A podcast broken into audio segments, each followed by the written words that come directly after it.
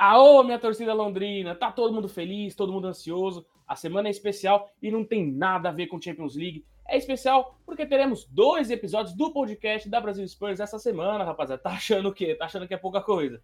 Claro que serão dois podcasts para a gente debater o pré e o pós-jogo contra o Leipzig, que será em casa, será em Londres. Então, eu já vou escalar aqui o nosso time, começando por ele, a nossa enciclopédia Lily White. Ronaldo, muito bem-vindo. Como você tá, meu querido? Tudo ótimo, galera. Vamos aí aproveitando essa ótima notícia com o Matias, já debatendo esse pré-Champions aí, que é uma semana bastante importante do clube. E também, meu querido amigo, que agora já tem cadeirinha cativa, tá todo pimposo. Agora o Felipe, muito bem-vindo, Felipe. muito obrigado. Esse pimposo é por sua conta. É, assim como vai ser também pela conta da nossa torcida, uma boa e clara vitória na quarta-feira jogando em casa contra esse time alemão aí, que não vai ver nem a cor da bola, como o outro time alemão também não viu o ano passado. Tô um pouquinho assim com o time alemão, mas tudo bem. Vamos falar do jogo que aconteceu no final de semana, falar um pouquinho do jogo contra o Aston Villa, porque a gente tomou aquele sustinho, mas saímos com a vitória. Mas, né, faltou, faltou um pouquinho de segurança, assim. Não sei vocês, mas é isso que eu quero. Eu quero ouvir vocês. O que vocês acharam do jogo de sábado? De domingo, aliás, perdão. É, eu acho esse jogo, de novo, uma síntese do que a temporada do Tottenham, assim. Você tem 25 minutos bem difíceis, o início do jogo foi bem complicado. Acho que o Villa poderia até ter feito o segundo gol, se bobear até o terceiro. Teve aquela bola do Douglas, né, que o Ben Davis afasta em cima da linha, salvou ali a equipe naquele momento.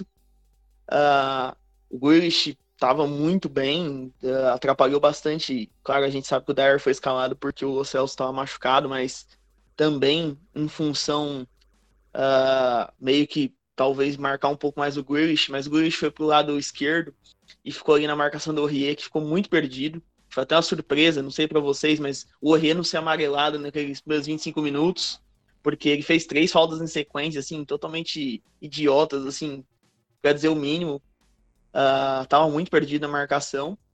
Tomamos meio gol ali num, num lance bastante discutível de comunicação do Alderweireld de Ori para dizer o mínimo.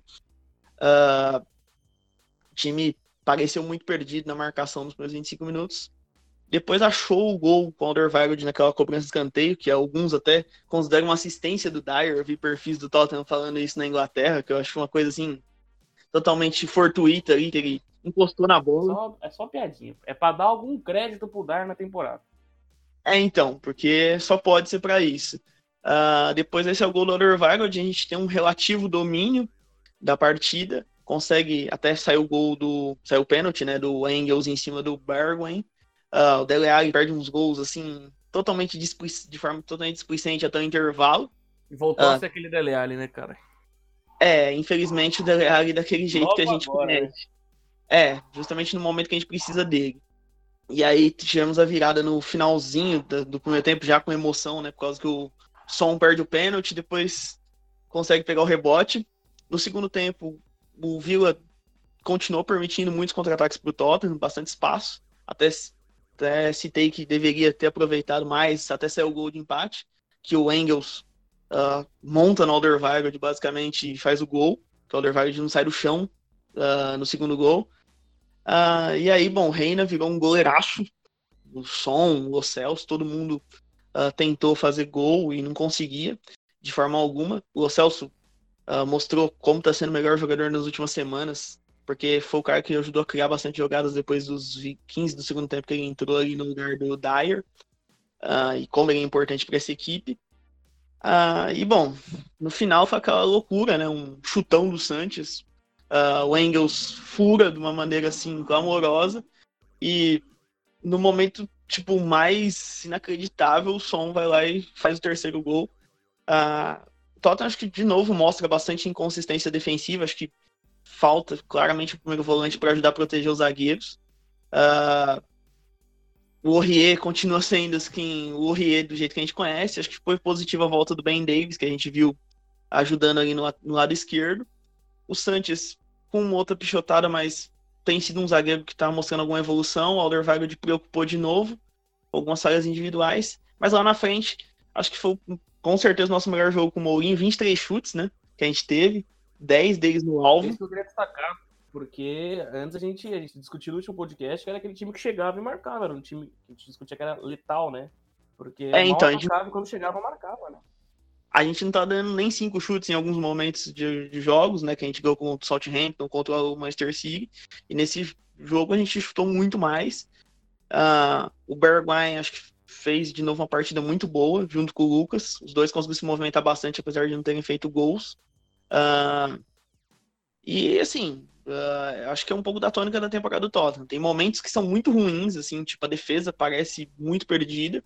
E tem momentos que são muito interessantes que você fala, bom, dá para ver algumas algumas amostras do que você pode ter para o futuro, assim, o Celso, o Bergwijn, o próprio Lucas aí com o som. Quando o Tottenham consegue ter espaço em profundidade, né, como o Vila deu pra gente, uh, a gente se sente menos no centroavante. O problema é quando vai finalizar nesses jogos, assim, quando vai pra finalização, você fala, não, caramba, se o Hurricane tivesse ontem, sei lá, uh, uh, quer dizer, nesse jogo estaria, sei lá, uns três gols do Hurricane se bobear. É, então, eu, eu só não concordo com, com a parte em que você fala que tem sido é, assim na temporada do Tottenham. Eu acho que tem sido assim na vinda do Mourinho. Porque com a, a o Poquetino, a, o é, que aconteceu... Perdão, eu, eu que falei errado, né? No vou caso com o Mourinho. Eu vou chamar o Renato Seniz, olha. não, porque... Uh com o Pochettino, a coisa, às vezes, que aconteceu nos 25 primeiros minutos, 20 primeiros minutos, mais ou menos, né? Ela acontecia, às vezes, ao longo de um período inteiro, né? Dependendo do caso, acontecia ao longo de um jogo inteiro, né? A gente ganhou jogos muito sofridos e, existia uma, uma insistência, existia uma coisa assim que...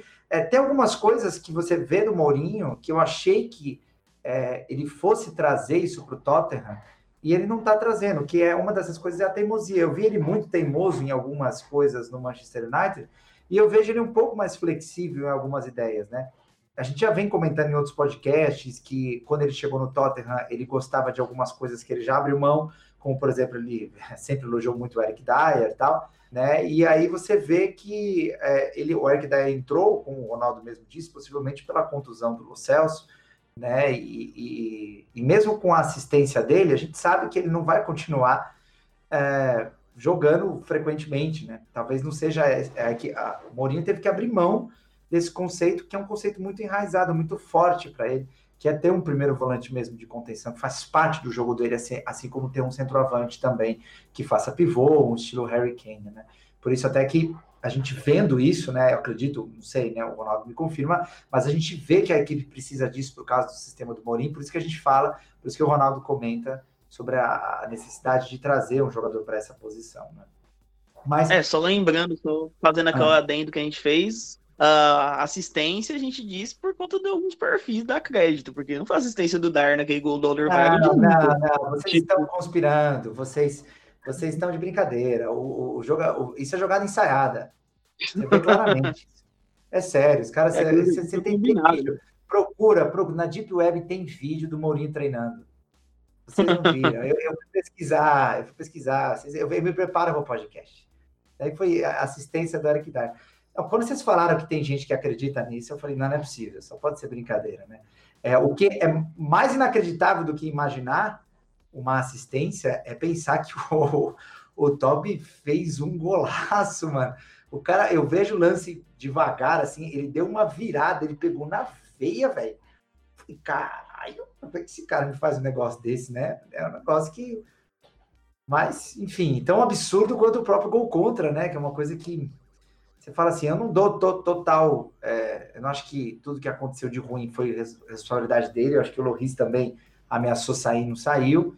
O Lloris tava é, com preguiça e... também, pareceu, porque a bola vai entrando é... ele já. Eu acho esse esse gol do, do, que nós levamos o símbolo do que tem sido a temporada. Assim. Você vê, independentemente do técnico, você vê a equipe, a equipe tomar uns gols desses, assim, que, que putz, é assim, inaceita. Quando, você, quando eu vi o Odervard pondo para dentro, eu, nossa, de novo não, sabe? É, então, assim, é, é meio complicado. O bom é que a equipe teve força para poder reagir né, e começar a colocar o seu estilo de jogo, colocar a intensidade. O Mourinho gosta muito de intensidade. Eu lembro de uma entrevista do Kaká, quando ele foi perguntado sobre qual seria a diferença do sistema de treinamento entre o Mourinho, né, porque ele estava no Real Madrid, e o Carlo Ancelotti, e ele falava que os treinos do Mourinho, enquanto o Ancelotti pensava mais na parte tática, era uma coisa, os treinos do Mourinho eram muito intensos, que ele gosta de futebol muito intenso. E eu acho que a gente consegue ver um pouco disso no Tottenham quando, quando, tem, quando tem um encaixe. Né? E você percebe esse encaixe da segunda metade do primeiro tempo e uma parte do segundo tempo. Que é você vê que a intensidade não é a, a, a posse de bola simplesmente pela posse de bola, né? Às vezes, com o Pochettino, você tinha aquele jogo com calma, toca para cá, toca para lá, até abrir o espaço, até chegar. Né, que muitas vezes funciona. Não estou criticando o Pochettino, não. São só estilos de jogo, né? O Mourinho não. O Mourinho é mais vertical. E dá para perceber um pouco do Tottenham buscando esse jogo. Né? Então eu acho que o que nós vimos no domingo, isso é na minha opinião, né? É uma mistura do, do que poderia ser, ou que talvez venha a ser o Tottenham da temporada seguinte, né? Com mais tempo, contratações e tempo de treinamento, com a mistura do que tem sido Tottenham daqui para trás. Então, momentos de apagões, né? É, falta de confiança, parece isso, muitos aspectos mentais mal resolvidos, assim, parece que o jogador tem medo de fazer a coisa certa, aí quando vai confiante faz uma coisa muito errada, e depois momentos em que você vê que a equipe começa a dominar, começa a fazer a, a, coisas em campo que você fala, não, isso daqui provavelmente foi treinado, né? A, a troca do som e do Lucas, é, o som começando como centroavante, a Ber, o Bergwin mudando de lado, né? Você percebe isso, o Harry Winks ocupando o espaço inteiro do meio campo para dar os passes, e fazendo a saída com os laterais de uma forma um pouco mais dinâmica, você percebe que isso possivelmente foi treinado. Só que o problema, como o Ronaldo mesmo disse, é que demora para esse jogo encaixar, né? E dependendo do caso, se você vai pegar um adversário um pouco mais difícil, às vezes pode ser tarde demais, né? Então a gente espera que, esse, que a consistência, que não tem sido nosso forte, comece a acontecer. Lembrando que nós estamos com três vitórias consecutivas na Premier League, é isso mesmo, senhores? Três ou quatro? Três vitórias depois de um ano, em Premier League, pelo menos. Depois de foi justamente nessa época que a gente começou a derrocar no passado. É verdade, né? O ano passado foi onde a, casa começou a cair mesmo, né? É, derrotas contra o Burnley, com... perdeu para o Southampton fora, também o Southampton tava mal, mal, mal pra caramba. A gente perdeu para eles e aí começou a, a desandar a, a Premier League, enfim, né? depois com a campanha da, da, da Champions, ninguém, ninguém se ligou muito nisso, achou que era passageiro. E depois a gente colher os frutos desse tipo de coisa, né? Bom, rapaz, acho que fez um panorama aí do jogo da Premier League. Agora a gente vai falar do filé mignon desse podcast, eu diria. Vamos falar de Tottenham e Leipzig pela Champions League, meus queridos. Bom, vamos lá, né? Uh, quarta, só dando a informação, né? Quarta-feira, 5 da tarde, né? O jogo. Uh, bom, o Tottenham e Leipzig era um dos confrontos mais equilibrados que a gente já imaginava, né? Uh, os dois times são times que marcam muitos gols normalmente, são, é um duelo tradicionalmente de um treinador mais jovem, né? O Julian Nagelsmann, que é um cara que tem estatística, dorme estatística e tal, uh, e o que for preciso. Um time que tem mais posse de bola, digamos assim, contra um Tottenham que pelo menos tem se notabilizado nas últimas semanas, na verdade no trabalho do Mourinho como um todo, um Tottenham mais reativo, mais direto, rápido nos contra-ataques. Uh, Leipzig vem sem seus três principais zagueiros para esse jogo, né? Uh, Konaté e Vigor Urban machucados. O Pamecano está suspenso. Então é um jogo que, por um ataque que tem demonstrado em alguns momentos bastante poder de fogo, como o do Tottenham, uh, é um, uma boa oportunidade jogando em casa. Né?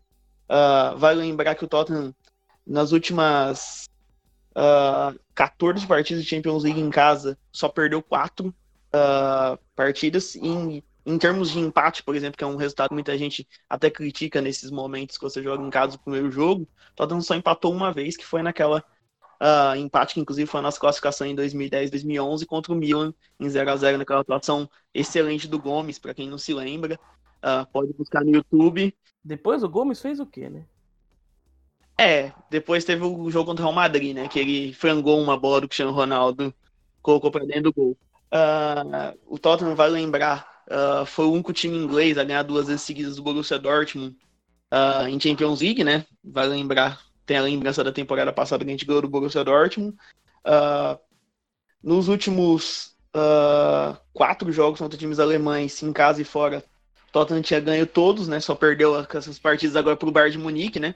Uh, na fase de grupos, mas tanto em fase de grupos quanto uh, em mata-mata, tudo bem, foi todos contra o Borussia Dortmund, mas a gente tinha ganhado os quatro jogos anteriores, aí perdemos agora os dois para o Bayern, o que, bom, a gente não é um, uma coisa tão ruim assim, considerando que é o Bayern de Munique.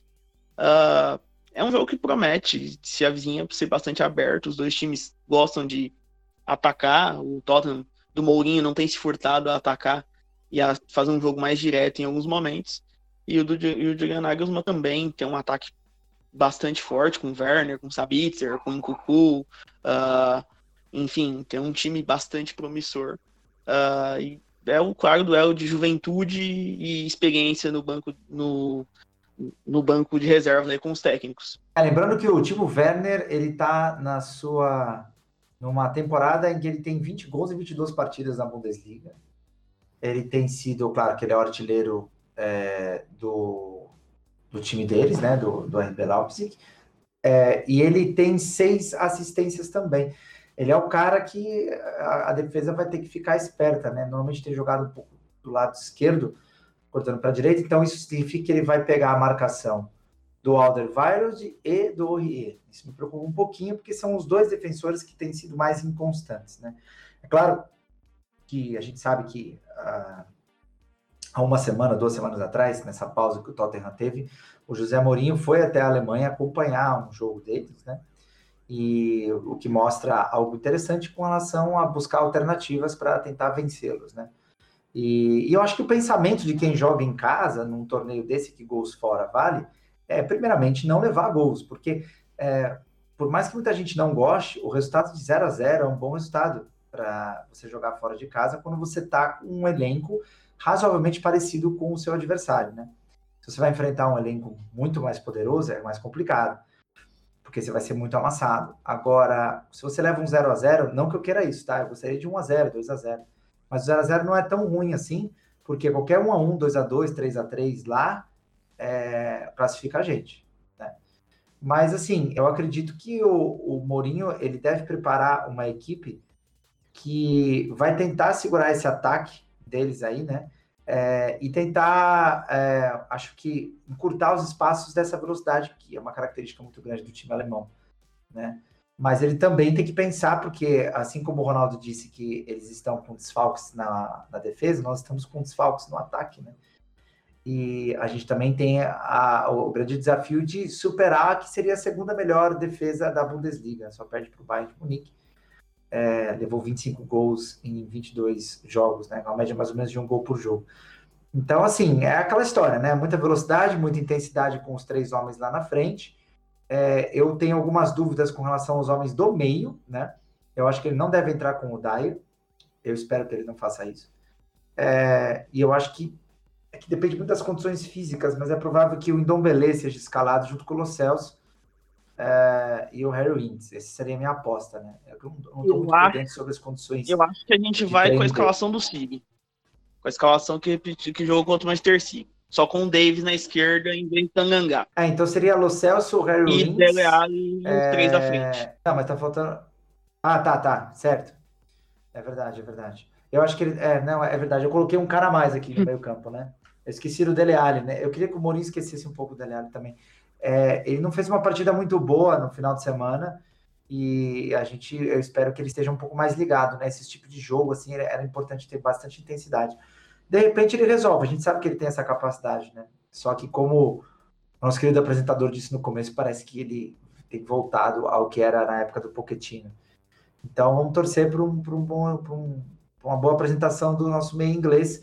E acho que você tem razão, Ronaldo. Vou voltar atrás aqui. Eu acho que o meio campo deve ser Harry Winks e Lo Celso. É, eu confesso um pouco para vocês que eu não sou muito fã do Lo Celso jogando ao lado de um volante assim. Eu queria ver ele jogando um pouquinho mais à frente. Mas ele não tem jogado mal, ele tem sido nosso melhor homem, como o Ronaldo também disse.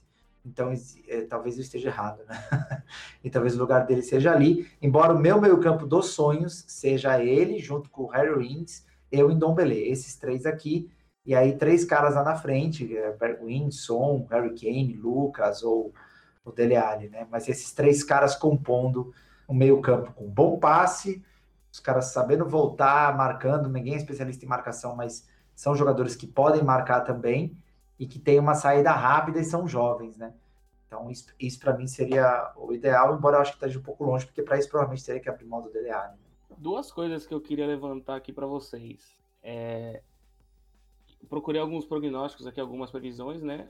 Nenhuma delas, o Dani Olmo, né, que o Leipzig contratou junto ao Dinamo Zagreb, não tá nenhuma delas.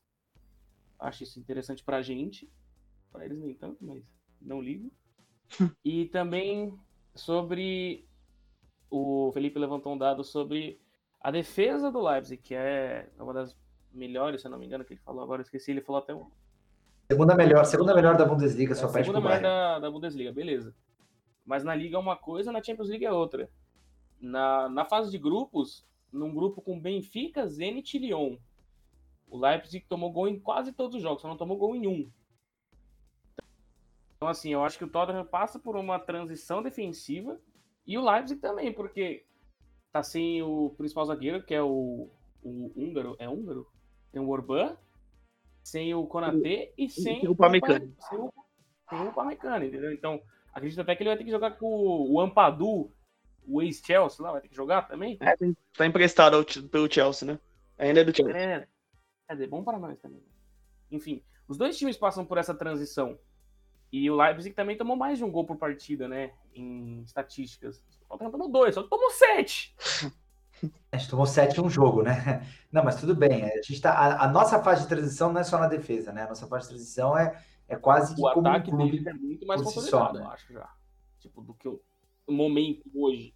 Na verdade, o time inteiro, tá? É, porque existe uma proposta de treino, existe uma proposta de jogo que vem sendo colocada a, já há mais tempo do que a nossa teve troca de treinador no meio, né? E um time que, é, por incrível que pareça, né? A gente ainda tá, pô, Lo Celso, Dom Belê, é, é, Bergwin, o Jetson Fernandes, que eu queria até que ele tivesse feito um pouco mais no final de semana, mas não, não fez, né? Quem sabe ele possa ser mais usado. Então, são todos jogadores que ainda estão se conhecendo. Né? Então, a, a gente está numa fase diferente da que estava quando, por exemplo, enfrentou o Borussia Dortmund no ano passado, embora é, a gente tem que falar a real, nós somos bem pressionados no primeiro tempo, né, pelo Borussia. É, foi um jogo bem difícil. E no segundo tempo, que a gente sobrou, aconteceram coisas muito improváveis, como, por exemplo, o Vertonghen destruindo naquela lateral. É que a gente também fez uma passe, escalação de defesa gol. que a gente nunca tinha feito também, né? Que foi o Alderweireld de Santos e Foyt e o Vertonghen de ala, né? O Vertonghen jogou de ala naquele jogo, né? Numa linha de três, né? Então, exatamente. É, a, a, o Vertonghen jogando de ala, lateral esquerdo, é, tudo bem, a gente já viu antes. O que acontece é que o Vertonghen destruiu, né? É, então, isso que eu falo que é uma coisa que, ah, assim, meu, ele apareceu na área para fazer um gol. Nossa, né? teve gol do Lorente. Cruzamento do Rie no, no, nesse gol. Pra você ver a improbabilidade dos fatos. É, é isso que eu ia falar. Um gol quase impossível. O Alri acertando o cruzamento. Não, justiça seja feita. Ele acertou alguns nessa temporada, né? Tudo bem que ele errou, ele errou outros. e, e, ele erra por muito, né? Então é por isso que, que mexe, assim, né? É, mas tudo bem. Ah, então, assim, é, é aí que acontece? Uma equipe que leva um 3 a 0 para a Alemanha, lógico, aí na, na Alemanha, que a gente ganhou de 1 a 0 foi a volta do Harry Kane, antes da segunda contusão. E, e aí a equipe jogou toda fechadinha e o Luiz destruiu. É, foi assim a gente ganhou lá no, no Signal Iduna Park. Agora, voltando para o jogo de quarta-feira, é, eu acho que o pensamento, é, o, o, Tottenham, tirando o jogo contra o, o Ajax no ano passado, o Tottenham tinha conseguido fazer bons placares em casa quando jogava o primeiro jogo. Tinha conseguido ganhar do Manchester City por 1 a 0 sem levar gol. Claro que também teve o Agüero perdendo pênalti, uma série de coisas acontecendo. O 3 a 0 contra o Borussia. Né? E aí eu acho que o caminho mesmo para que a gente consiga um bom resultado, ou pelo menos uma tranquilidade, era fazer uma coisa que é muito, muito difícil para essa equipe, que é não levar gols. Né? Então isso é uma coisa complicada para a gente. Né? A gente ganha de 3 a 2 né? a gente ganha de 2 a 1 a gente cede. Nossa, o que fizeram de gol de bola parada na gente é um negócio absurdo. Né?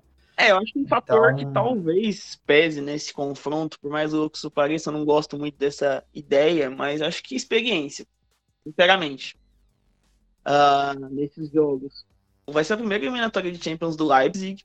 Leipzig nunca jogou eliminatória de Champions. O Leipzig, antes dessa fase de grupos boa deles, fora de casa, nunca tinha ganho jogo fora de casa em Champions. Você tem um técnico que, querendo ou não, tem uma experiência gigantesca, que é o Mourinho. Um dos poucos, um dos poucos técnicos que jogou com dois clubes diferentes. Uh, no caso do Tottenham. Uh, então, assim, eu acho que um fator que, querendo ou não, vai ser inevitavelmente uh, motivacional do Mourinho vai ser esse. Tipo, cara, um ano atrás, boa parte desse elenco, com alguma outra alteração, obviamente, com essa reformação que a gente está passando, tava em fases importantes de Champions, eliminando times muito bons. Eliminando, por exemplo, um time que também gostava de posse de bola, que é o Ajax. Não tanto quanto o, o Ajax gostava até mais do que o Leipzig, mas tipo, também que tinha um ataque poderoso, que tinha uma equipe forte, e o Tottenham com bastante adversidade. Acho que isso vai ser muito importante para o Tottenham, essa experiência, tipo, caras como Alderweireld, Lorri e tal, mesmo que não estejam nas melhores, na melhor das fases, vão ser caras importantes nesse confronto de mata-mata. Ah, o próprio Son, um cara que normalmente vai, tudo bem, não é o Borussia Dortmund que ele ama fazer gol, mas tipo, o Son marca muitos gols, obviamente conhece muito bem o futebol alemão. Então, é um cara que vai ser muito importante nesses confrontos. Uh, o Lucas, que normalmente também tem algum briga nesses jogos de mata-mata, também seria um cara, deve, deve ser um cara bastante importante. Uh, eu acho que vai ser muito colocado na mesa essa questão da experiência. Se o Tottenham, claro, eu acho que obviamente o futebol jogado vai ser o mais importante, mas pro Leipzig é uma situação completamente nova, porque o Tottenham nem tanto. É, eu, eu acho que assim, eu, eu gostaria de acreditar mais nisso. Eu acho que isso é, isso é real. Mas no fundo, no fundo, eu fico pensando, esses jogadores também que estão em campo e que têm essa experiência, quando foram exigidos em jogos importantes dessa temporada, nem sempre reagiram muito bem. Né? A gente pode citar um exemplo, que foi o jogo contra o Chelsea em casa, que era um momento muito importante da temporada, onde a gente poderia ultrapassá-los na Premier League, e estávamos jogando em casa, e né, a filosofia de jogo estava começando a acontecer, os resultados estavam aparecendo super bem, e a gente foi amassado por eles com esse elenco, né? Com esse elenco que, que tem tido é, momentos é, interessantes, mas também tem tido coisas que às vezes você fala. Eu, eu comentei no, no, grupo aqui que a gente tem aqui em São Paulo, eu falo assim, nossa, é muito triste ver o, o Alderweireld jogando o futebol que ele está jogando, porque ele é um cara que renovou. A gente, quanto, quanto, quantos de nós não gostaríamos que ele tivesse renovado? A gente ficava falando, renova, renova, porque era um dos grandes zagueiros. E ele perdeu todas as bolas pelo ar, praticamente, no jogo do final de semana. E o som, em alguns momentos, tem sido um pouco fominha, tal, embora nesse último jogo eu achei que ele deu uma melhorada. Né? Eu acho que a vontade talvez supere essas questões técnicas. Vontade que você vê muito no Lucas. Né? O Lucas ele não fez uma partida tecnicamente muito boa no final de semana, mas ele corre bastante. Né? E o Bergwijn também, eu, eu gosto muito disso nos dois. Né? E eu acho que esse movimento que às vezes falta no Dele Alli pode vir deles, né? E o som também tem isso. Então, nessa vontade, nesse espírito, nessa, nessa questão que o Mourinho às vezes pode tentar resgatar pela sua experiência, pelos dados que o Ronaldo já passou, que tem a ver com a carreira dele, talvez a gente consiga, mas tecnicamente falando, mesmo com, com, com a convivência desse torneio que aconteceu ano passado de uma forma muito intensa e muito interessante, é, eu não sei se eu consigo confiar tanto isso, sabe? Assim, essas, eles tiveram chance de mostrar. No lance técnico, acho que o que dá para confiar é no ataque mexendo muito de posição a defesa do Leipzig. Né? Tipo, esses caras todo, toda hora estão trocando, né? Tipo, o Dele Alli às vezes vai pro comando de ataque, de repente o som vai pro lado, o Lucas vira centroavante. Esses quatro da frente estão mexendo muito. Isso pode dar uma bagunçada na marcação Mas é muito interessante. Por exemplo é legal isso. É, é difícil de conseguir isso. Não sei se. É, é, são poucos os, os times que a gente consegue ver que joga bem fazendo isso, assim, sabe? Normalmente as posições são um pouco mais claras, ou quando há mudanças, há mudanças em poucos elementos, não em todos. Né? E, e eu acho interessante o Mourinho estar tá fazendo isso, que é, é, que nem a gente diz o ditado antigo, que é fazer dos limões uma limonada, porque ele poderia, em outras outras situações, é, culpar a diretoria por não ter trazido um centroavante. E ele falava, eu preciso de um centroavante, mas se não houver, a gente consegue ganhar os jogos sem ele. E eu, vendo as entrevistas dele, falava assim, não, não vai dar, velho. Então, tipo, não tá rolando, não, não, não, não tá funcionando. E ele tá conseguindo, assim, fazer minimamente que os jogadores tenham uma consciência um pouco diferenciada com relação a isso. Para quem não lembra, quando o Maurício Pochettino estava no comando do Tottenham ainda nessa temporada, e os, todos os jogadores estavam à disposição, o esquema mais usado era o tal do diamante no meio. Você tinha Harry Winks é, fazendo o primeiro volante, entre aspas, assim, né? Que entre aspas, porque ele não é bem o primeiro volante, mas como se fosse. E aí, do lado direito, Sissoko, do lado esquerdo, o Ndombele, fazendo um, um trio. O Dele Alli jogando um pouco à frente, ou o Eriksen, muitas vezes. E o Son e o Harry Kane lá na frentona ainda. E as posições eram muito bem definidas, porque o, Harry Kane voltava um pouco no momento de contra-ataque para poder lançar o som é, ou às vezes até o Dele Alli. E a gente foi muito feliz em muitos momentos da temporada passada, e nessa nem tanto, nesse sistema, né? Então, vocês verem como que é, né? Um, um, um clube que, um time que estava acostumado a trabalhar com a bola de um jeito e agora trabalha com uma intensidade diferente. Um time que estava acostumado a ter as posições mais definidas dentro de campo, jogando com dupla de ataque, jogando com três homens na frente da linha de defesa, com dois laterais puxando o tempo todo, agora tem que jogar com uma forma simétrica. Né? O Mourinho propõe a, a não subida do lateral esquerdo como lateral direito. É, e tem um Todos esses elementos. Por exemplo, o Eriksen faz... era um cara que carimbava a bola o tempo todo, por exemplo. Sem um cara tão fixo como um armador, todo, toda hora a bola passando por ele, por exemplo. Como acontecia com o Eriksen. Nesse esquema, se o Celso não está, então, você exatamente. não tem um armador fixo, por exemplo. Porque o Dele Alli não é um cara. Então, então essa, essa flexibilidade que eu acho que o Mourinho está tentando trazer, eu, eu vejo isso com bons olhos, mesmo que às vezes o resultado ou, ou não aparece, ou se aparece, aparece de um jeito que a gente fica incomodado, como por exemplo ganhar do, do, do, do Aston Villa no último minuto, né? Assim, uma coisa que você fala, porra, poderia ter feito de um jeito um pouco mais tranquilo, mas eu percebo um Mourinho diferente, eu percebo um Mourinho com uma, uma coisa que não tinha no Manchester United, sabe? Existia um pragmatismo. A gente não está vendo esse pragmatismo. A gente está vendo ele tentar fazer as coisas. O que não dá é para as pessoas exigirem que ele seja diferente do que ele é. Ele é um cara que vai jogar de intensidade, vai ter um contra-ataque forte, né? E o maior exemplo disso é que logo depois que o Som faz o gol da vitória, ele, em vez de comemorar, ele berra com o Vertonghen para correr para entrar em campo. Sim, sim, vi. É porque o, até o Twitter do clube postou depois e tal, um bastidor, todo mundo comemorando e ele pedindo pro Vertonghen, vem, vem, vem, e tipo, meio combinando com... E tipo, combinando, acho que o Bergwijn ou era o ou era o som, uma coisa assim, quem que ia sair, né? Porque no banco, só para ter uma ideia, quem veio pro lado do banco, né? Porque o Winks e uma galera foram pro lado da torcida, né? O Winks é icônico. Quem quiser acompanhar comemorações de gol do Winks é um negocinho muito louco. Champions League, passar. É, é começa a dar uma reparada nas comemorações de gol do Winks, especialmente nesse é jogo. A capa do nosso podcast. A, a capa do nosso podcast é ele com a mão pega o jogo contra o Master City, por exemplo, da temporada passada, uh, várias comemorações dele icônicas, assim. Uh, e aí, tipo, outro grupo, só para explicar, tipo, o Celso, o Alderweireld, o Santos vão, tudo, vão todos pro lado do Mourinho no banco. E aí, tipo, não, quem que sai? Quem que sai? Quem que sai? Tipo, o Bergwijn, que é o cara que tá mais perto, tipo, já fica aqui para você ser substituído.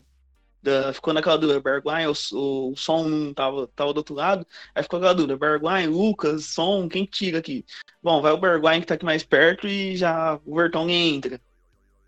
E, tipo, é muito louco, só voltando à questão do Winx, quem quiser ver uh, as comemorações do Winx, é sempre bem icônicas, assim, tipo, ele foi pra galera lá nesse jogo agora contra Aston Villa, mas tem outros jogos também que ele comemora muito, jogo contra o Sig, todas as vitórias que o Tottenham tem tido aí, Champions League ou mesmo Campeonato Inglês, ele, gente vai pra galera legal mesmo, porque ele é torcedor, né, pra quem não sabe, o Winx joga no Tottenham desde os 13 anos, né, então, tipo, ele se identifica pra caramba com os torcedores mesmo. Sofre igual a gente, né, tadinho? É, só. Pena que ele sofre dentro. O que eu achei legal também foi a entrevista do som depois do jogo. Você chegou a ver? Dele com o Mourinho? Uh, cheguei, acho que a ver um pedaço, só quando o Mourinho interrompeu, se tava falando dos gols perdidos e é, dos gols é, feitos. Exatamente. Essa parte é sensacional. É, que ele interrompeu. Isso eu acho que também mostra o Mourinho, assim, mais leve, cara sei lá, o Mourinho, ele, ele só aparecia para dar polêmica, sabe? Só para dar porrada. É que eu acho que, tecnicamente falando, dessa vez não tem um grande inimigo propriamente dito na Inglaterra. Porque nas outras tinha, tinha uma questão muito com o Wenger, por exemplo, na primeira passagem com o Chelsea, porque ele tinha um desafeto grande com o Wenger por estilo de jogo. Uh, com o... Na segunda passagem tinha muita coisa uh, de voltar a ser campeão com o Chelsea, né? Uh, até porque ele e o Rafa Benítez não eram lá os melhores amigos, e o Rafa Benítez estava no Chelsea antes dele, dele assumir. Uh, o próprio, na passagem do United, tinha o Guardiola no outro lado da cidade, então tinha, tipo, toda uma questão de uh, estilo de jogo e outras situações. Dessa, dessa, né? é, dessa vez, você não tem um grande inimigo, propriamente dito. Mourinho. Nossa, se o Wenger tivesse no Arsenal, mano, a gente tinha que comer o Arsenal com farofa, cara. Nossa senhora. É, então. Uh... Não, mas o Mourinho ele, ele, ele, criou alguns inimigos também do, da cabeça dele, porque tinha uma época no United que o maior inimigo dele era a diretoria do United. Que detalhe, a torcida sim, odeia. Sim. Ele tinha essa situação. Ele, ele reclamava muito. E eu acho que isso também tem um pouco a ver com o fato do United ser um dos clubes que mais arrecada no mundo. E ele não conseguia trazer os jogadores que ele gostaria. Teve uma época que ele começou a reclamar na pré-temporada. Assim, antes da janela fechar, já estava falando um monte e aí ele criou esses inimigos. E quando a coisa não veio mesmo, a janela de transferência fechou, a equipe não jogava, né? Aí veio cenas, gente, tem cenas que são. Por exemplo, quando o United toma 3 a 0 do Tottenham lá o, o ano retrasado, lá, ano passado, acho. É, retrasado, lá no, no, Stem, no, lá no Teatro do, dos Sonhos. Dois, lá, é, no, exatamente, dos gols do Lucas, o Kenny de cabeça é, ele é ele é, vai até a, a torcida e, e, tem uma troca de aplausos que até hoje eu não sei se aquilo é irônico ou não e quem é que estava ajudando não estava uma cena assim que assim tá tudo em frangalhos ali né e então ele, ele foi criando esse tipo de situação que eu acho que ele deve ter revisto né, para perceber que não é assim que as coisas funcionam né? e eu acho que para ele ter assinado com o Tottenham ele tem que ter revisto isso porque não tem como você exigir do Daniel Levy, que ele não seja o que a gente sabe que ele é em termos de contratação e tudo mais. Mas não só isso, em campo eu consigo ver algumas coisas interessantes, assim, sabe? E eu acho que tem que se dar crédito para o trabalho dele. De novo, tá? Eu comentei isso no podcast da semana passada, no último podcast, que eu não nunca fui a favor da troca do Maurício Pochettino no meio da temporada. Que eu acho que isso daí realmente não, não teria sido o ideal, né? Acho que até o Pochettino poderia ter recuperado essa equipe. Mas já que fizeram, fizeram, né? É, eu achava que poderia esperar o final e quem sabe trazer até um, um, treinador um pouco, um pouco mais próximo das características do Tottenham tal. Não, não gostaria que tivesse vindo o Mourinho. Mas o Mourinho tem me surpreendido, né? E a gente tem que dar crédito para esse tipo de coisa. Quem sabe a gente não consegue um resultado positivo é, na quarta-feira, lembrando que para mim isso significa não tomar gols, né? Vai que ele tira um coelho da cartola, não sei, né? É, então, só para só fechar sobre essa questão do Mourinho, uh, é que também entra numa situação que ele mesmo declara em algumas entrevistas no começo do trabalho, tipo assim, ele nunca ficou tanto tempo desempregado, né? Ele nunca chegou a ficar tanto tempo fora do mercado. Uh, tipo, entre a demissão do United e a contratação do Tottenham, deu quase um ano. Uh, foi dezembro no United que ele caiu e assumiu em novembro do outro ano no Tottenham. Então, assim, nunca tinha chegado a ficar um ano fora do mercado, mesmo com o Chelsea, quando caiu, ficou, sei lá, oito meses, sete meses e tal. Dessa vez é quase um ano fora do mercado. Então acho que, querendo ou não, ele foi até comentarista lá na Sky e tal, até ele que sempre se muito nas entrevistas. Não, eu previ o título do Liverpool em outubro, tá? Eu já tava falando na Sky que o Liverpool ia ganhar a Premier League. Uh, então, tipo. E dessa vez, como eu disse, não tem um grande desafeto. Tipo, não tem que perseguir ninguém, não tem que ficar jogando indiretinha na, na, na entrevista coletiva, no, nesse primeiro momento, pra ninguém. Tipo, jogando pra galera, porque eu não peguei um cara tal, ou porque, tipo, o Wenger tá jogando mal lá do outro lado da cidade e eu não. E eu tenho a ver com isso, ou o Guardiola joga bonito, mas não ganha, e eu tenho que falar um pouco disso. Nesse caso em si não tem, até porque uh, os maiores rivais, digamos, locais do Tottenham também estão em reconstrução. Uh, em termos nacionais, o Tottenham, digamos, está algumas casas atrás, muitas casas atrás de Liverpool, Manchester City, então, tipo, você não tem uma grande perseguição em si. E claramente ele me parece sentir que assim, o que eu preciso aqui é ganhar uma Copa da Inglaterra, é ganhar uma Copa Nacional que e ao, ao mesmo tempo comandando uma reconstrução que me permita brigar por algo maior depois. Mas nesse momento eu preciso garantir resultados, uh, dentro dos objetivos que eu tenho. Uh, e dentro do que o clube está me propondo, por exemplo, tipo, o Deron parece que as especulações dizem que para classificar para a Champions League tem um bônus de 2 milhões de libras. Então, tipo, provavelmente ele deve estar tá bem animado com isso, né? Qualquer um fica muito animado com 2 milhões de libras, né? Uma pergunta, é, essa informação eu não sabia. 2 milhões de libras é para ele, ele ou elenco? Para ele? Para ele. Uau. Difícil, né? Deve ser mesmo, administrar tudo isso. Agora eu acho que, rapazes, vem a parte mais fácil, vai, não é, não é difícil, não. Não. Palpites, cara. Palpites pro jogo contra o Leipzig. Eu chuto 3x1. Pro Tottenham. Ah, bom. Tinha que você deixar. É, que você jogar no ar. 3x1. É, eu, eu acho que o jogo vai ser 1x1. Felipe, mano, não brinca com meu coração. Namora. É, não, eu gostaria que o Ronaldo estivesse certo, assim. Mas acho que, eu acho, eu acho que o.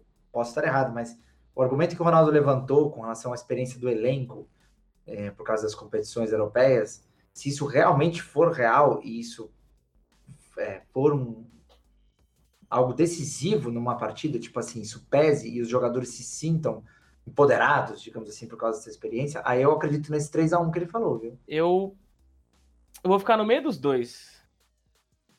Não vou ficar em cima do muro, vou ficar no meio dos dois. Para mim, ganha de 2 a 0 Porque como eu levantei como a gente levantou alguns dados de é, de não ser uma defesa tão sólida, o Leipzig está jogando com três zagueiros, só que são dois laterais esses três zagueiros, né? E eu ia até, o Moro até interrompeu o Ronaldo porque ele estava falando que ele não queria que os laterais subissem tanto, que o Davis não subisse tanto, especialmente.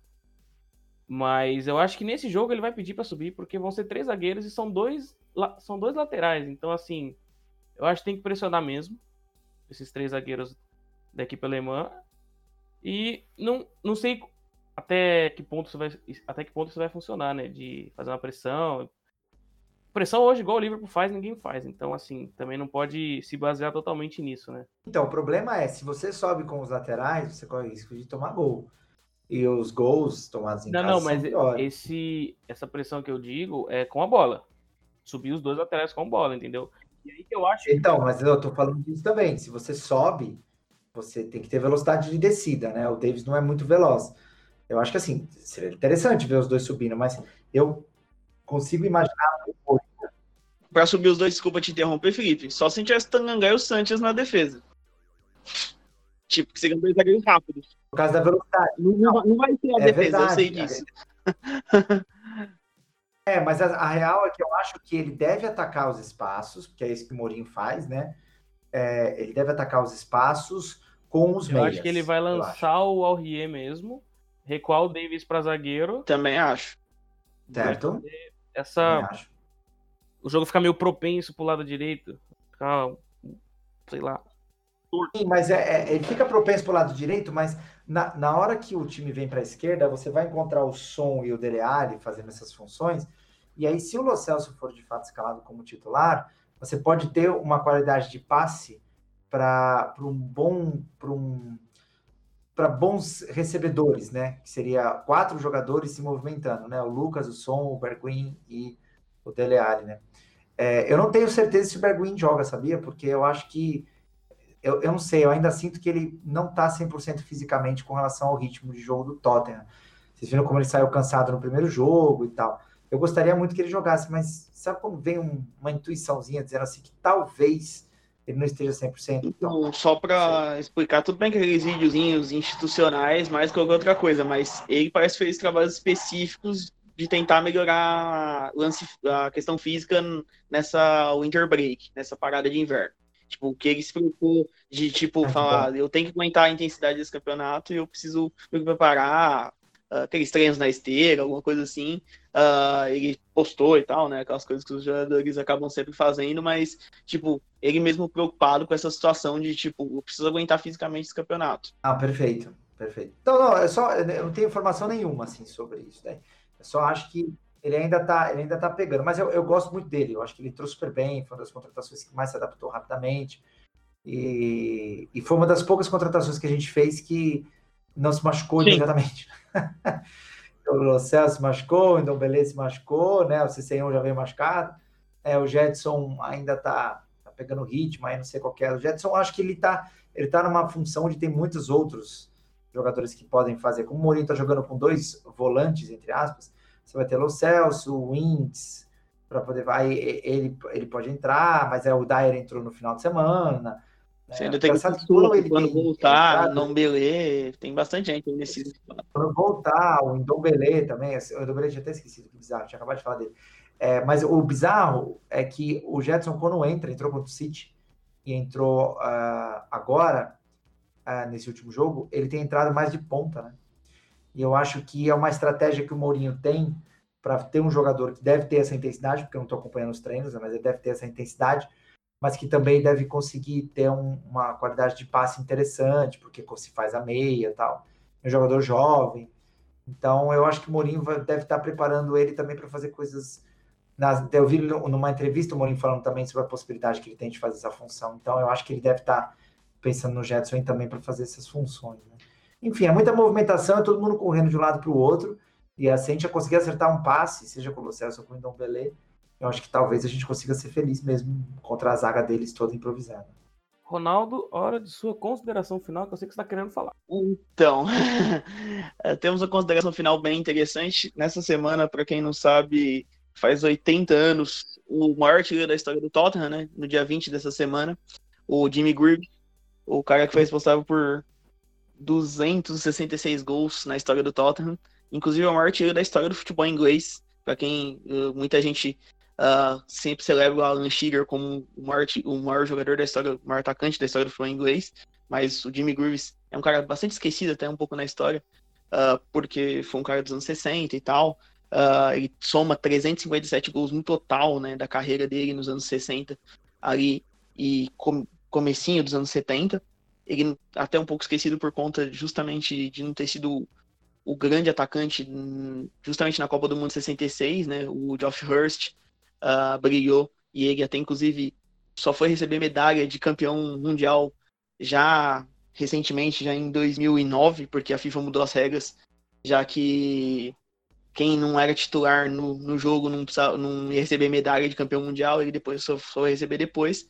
E nessa semana, o Tottenham vai homenagear ele nesse jogo contra o Leipzig, uh, justamente não só marcando a data comemorativa, mas porque essa semana a BT Sport, lá da, que é uma das emissoras que detém os direitos do campeonato inglês uh, na Inglaterra, vai lançar um documentário sobre a carreira dele, chamado Greaves. Uh, não sei se a gente vai ter alguma disponibilidade futura pra, em português, alguma coisa assim, mas justamente para relembrar essa situação. Alguns ex-jogadores do Tottenham vão comentar sobre ele, especialmente para quem conhece um pouco de história do Tottenham. O Glenn Huddle, que foi um meia dos anos 80, o Oswaldo Ardigues também vai, vai dar algumas opiniões sobre a carreira e tal, justamente numa ideia de relembrar esse atacante que é tão esquecido historicamente, apesar de ser o maior artilheiro da história do Tottenham, o maior artilheiro da história da primeira divisão, da antiga primeira divisão do futebol inglês, antes da Premier League, uh, vai fazer sua homenagem, o Tottenham vai fazer sua homenagem na quarta, e na, na quinta-feira a BT Sport vai lançar esse documentário justamente contando a carreira dele, que é um pouco exagerado, como os ingleses gostam de dizer, uh, falando de, que ele era o Messi dessa geração, uh, mas, tipo, com tudo, ele foi um excelente atacante e não é muito citado uh, quando se fala nessas listas de maiores atacantes da história do futebol inglês. Felipe, a palavra é sua. Minha consideração final é trazer uns números interessantes para vocês também. É, esse podcast deve estar indo ao ar na terça-feira, né? Um dia antes da decisão contra o Leipzig. E de uma na hora para quem escutou na hora do estalo. Vou lançar esse aqui meio-dia.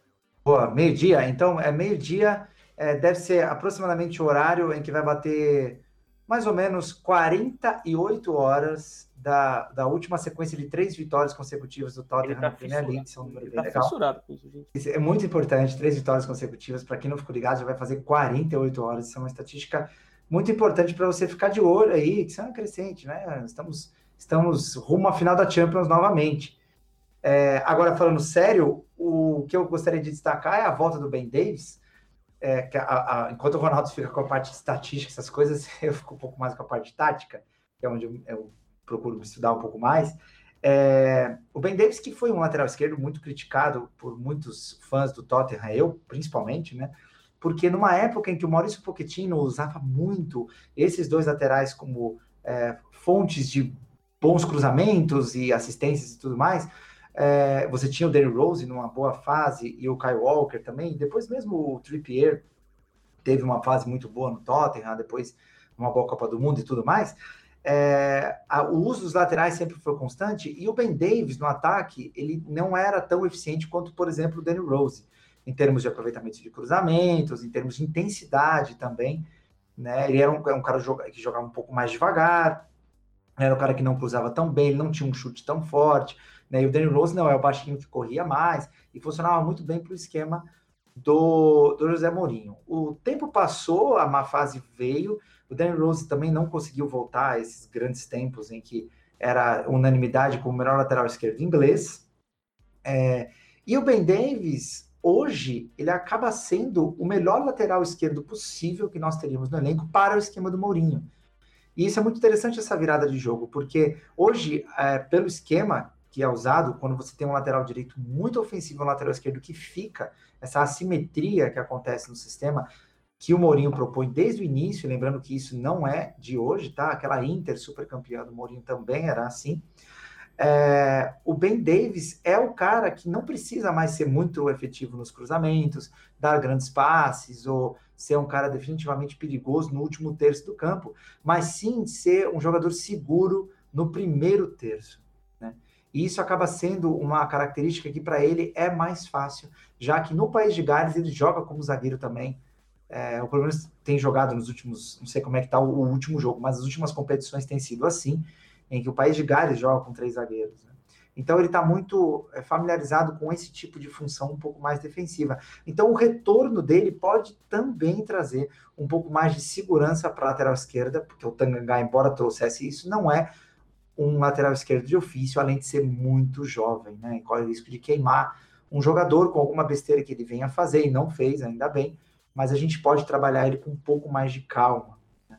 Então eu fico muito contente com o retorno desse lateral esquerdo galês, para que aos poucos as coisas comecem a se tornar consistentes também em termos de escalação, com o Mourinho podendo repetir um pouquinho mais a equipe, fazendo com que o entrosamento aconteça com mais facilidade, né? Então acho que vale a pena ficar de olho nele no jogo de quarta-feira, que eu acredito que estará em campo no time titular. Rapazes, por enquanto é isso. O meu destaque vai para o som, porque ele chegou a cinco jogos marcando. Espero que chegue a seis, seis jogos seguidos, né? Eu digo. Porque o jogo de amanhã contra o Leipzig é um divisor de águas nessa temporada, porque dependendo do resultado, indo para a Alemanha às vezes pode ser fatal, né? Então, espero que a gente tenha conseguido fazer um caminho para nossa torcida, para eles ficarem mais antenados com esse jogo dessa quarta-feira, que a gente joga em casa pela pelas oitavas de final da Champions League, o primeiro jogo. Então, se você quer se manter conectado, se você quer saber mais do nosso time, siga as nossas redes sociais, a Brasil Spurs está no Twitter, está no Instagram, está no Facebook também, tem o nosso grupo do Facebook que essa semana agora soltou uma, uma pérola muito boa. Tem até um torcedor anônimo agora que eu esqueci o nome dele, mas o Castanho vai me lembrar que estava pedindo o podcast. A gente vai, a gente vai lançar, a gente está lançando já esse podcast. Eu vou mandar para você, especialmente meu querido. Então, esse podcast vai ficando por aqui pouquinho mais de uma hora de gravação, rapazes. Vocês falaram bastante hoje, mas tá excelente. É assim que tem que ser. A gente tem que trazer informação para nossa torcida. Então, eu agradeço de coração a vocês dois, ao Felipe, ao Ronaldo e também a você, ouvinte, que está com a gente no nosso quinto episódio do nosso podcast. Esperamos vocês na sexta-feira, que a gente também vai falar do pós-jogo contra o Leipzig e também do jogo final de semana, o clássico contra o Chelsea. Então, eu vou me despedindo daqui. Felipe, Ronaldo, muito obrigado. E muito obrigado você também, ouvinte. É nós. Até a próxima.